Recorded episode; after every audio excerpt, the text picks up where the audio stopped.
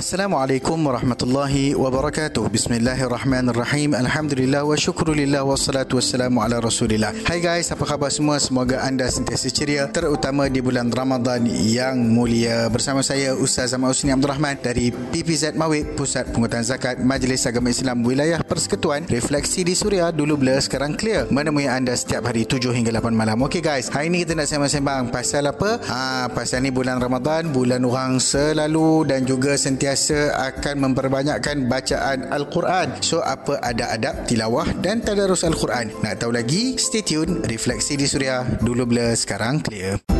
Lembah Kelang 105.3 FM Refleksi di Suria dulu bila sekarang clear bersama saya Ustaz Ahmad Husni Abdul Rahman Kami semangat ni Ustaz nak baca Quran. So nak tanya Ustaz Apakah ada adab paling utama ketika mana kita nak baca Quran? Alhamdulillah Dah ada perubahan dah nampaknya tu. Syukur apabila hati kita dah dekat dengan Al-Quran. Bukan senang tau nak dapat nikmat macam ni. Kata Pak Hamka bila menafsirkan firman Allah Ta'ala Yang bermaksud tidak boleh menyentuh atau memegang Al-Quran. Kecuali mereka yang telah bersuci yakni berwuduk. Ayat ni in general maksudnya kalau nak baca al-Quran tu memang kena berwuduk. Tapi Pak Hamka kata ada lagi yang perlu diusahakan untuk disucikan. Bukan suci tubuh badan saja tetapi suci hati juga. Ha sebab hanya yang suci hati sahaja dapat menyentuh manfaat dan pengajaran daripada al-Quran. Wow, memang deep kata-kata Pak Hamka ni. Sebab tu adab paling utama kita dengan kitabullah ni adalah yang pertama ikhlas niat kerana Allah dan betul-betul kita harapkan perhatian daripada Allah Subhanahu Wa Taala. Sayyidina Osman pernah kata, kalau nak ukur kita punya cinta kita dengan Allah Subhanahu Wa Taala, tengok kita suka baca Quran ke tak suka. Kalau suka tu maknanya kita setia dengan cinta kita kepada Allah. Kalau masih malas tu, ha ha kena baiki diri lah ya guys. Banyak lagi kita nak story. Teruskan bersama Refleksi di Suria. Dulu blur, sekarang clear.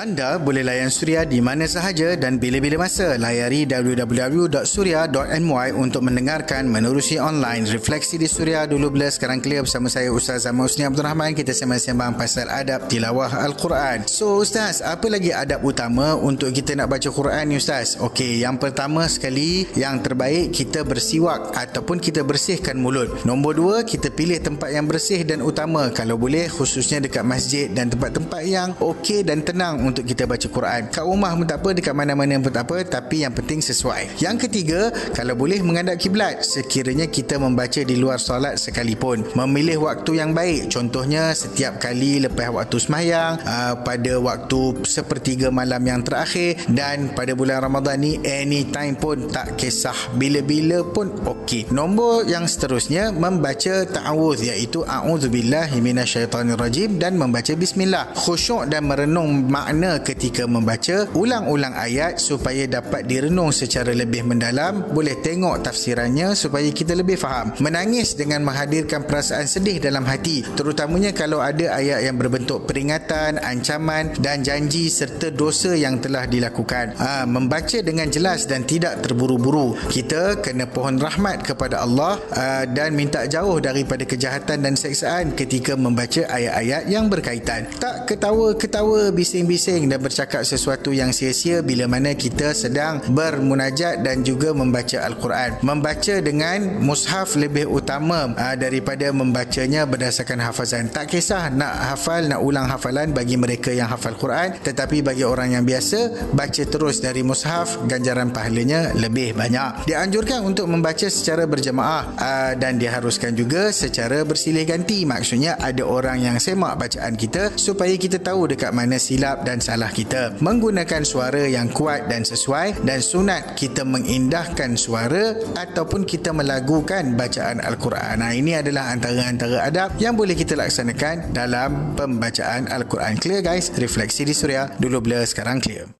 Umangai buat apa tu jang? Dengarkan Kek Somban 107.0 FM Refleksi di Suria dulu bila sekarang clear bersama saya Ustaz Ahmad Husni Abdul Rahman. Musim ni ramai yang buat sesi tadarus Ustaz. Ada yang buat online. Boleh ke buat-buat online macam tu? Lagi satu kalau kita tak pandai Boleh ke sekadar kita follow grup tadarus Untuk kita dengar-dengar dulu Belajar dulu dan baru pelan-pelan kita kayuh? Ha kan sekarang ni zaman dah canggih. Maka gunakanlah segala mala kecanggihan teknologi itu sebaik mungkin mungkin termasuk untuk kita beribadah. Yang penting kita menjaga adab dan pastikan ada mushaf yang sebenar di hadapan mata. Ha, dan juga ada mereka yang mahir untuk menyemak bacaan kita semua. Jangan kita mulakan sesi pandai-pandai kalau tak ada apa ataupun tak ada Quran ataupun tak ada sesiapa yang mampu untuk membuat semakan. Bahaya tau kalau kita baca tersilap, ha, berdosa pula jadinya. Yang tak pandai baca pun boleh follow actually. Dah baguslah tu ada niat nak belajar dan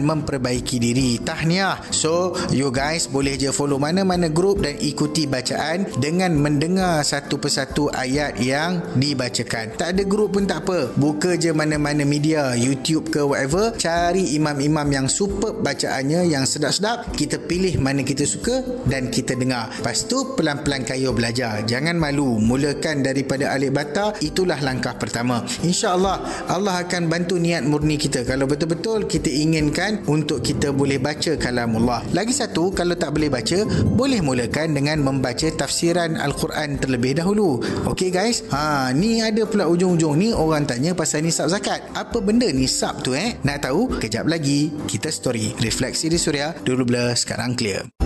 Dengar-dengar memugar sedar. Refleksi di Suria dulu bila sekarang clear bersama saya Ustaz Ahmad Husni Abdul Rahman. Alhamdulillah kita telah sampai pun pada penghujung uh, bicara kita. Tapi tadi ada orang tanya pasal nisab kan? Okey, nisab ni guys maksudnya kadar harta yang mewajibkan dibayar zakat padanya. Maksudnya bila satu-satu harta tu sampai satu kadar, maka ketika itu kita wajib bayar zakat. So kadar nisab bagi zakat harta secara umumnya di disandarkan kepada jumlah 85 gram emas. Kadar nisab di wilayah Persekutuan Kuala Lumpur pada tahun 2021 ini adalah RM20,299 Malaysia. Clear guys? Jika anda terlepas siaran pada kali ini, anda masih boleh layan Suria menerusi podcast mudah sahaja muat turun aplikasi Suria FM. Kalau ada yang nak bayar zakat khasnya pada bulan Ramadan, boleh buat secara online layari www.zakat.com.my. Jika ada ada sebarang persoalan ataupun apa-apa cadangan ataupun apa-apa sahaja yang nak disuarakan boleh WhatsApp Suria di 0125551053 atau boleh DM Instagram saya at Ustaz Husni. Jangan lupa hashtag DBSC temui anda setiap hari 7 hingga 8 malam. Al-Quran itu petunjuk Tuhan. Marilah membaca dan juga amalkan. Assalamualaikum warahmatullahi wabarakatuh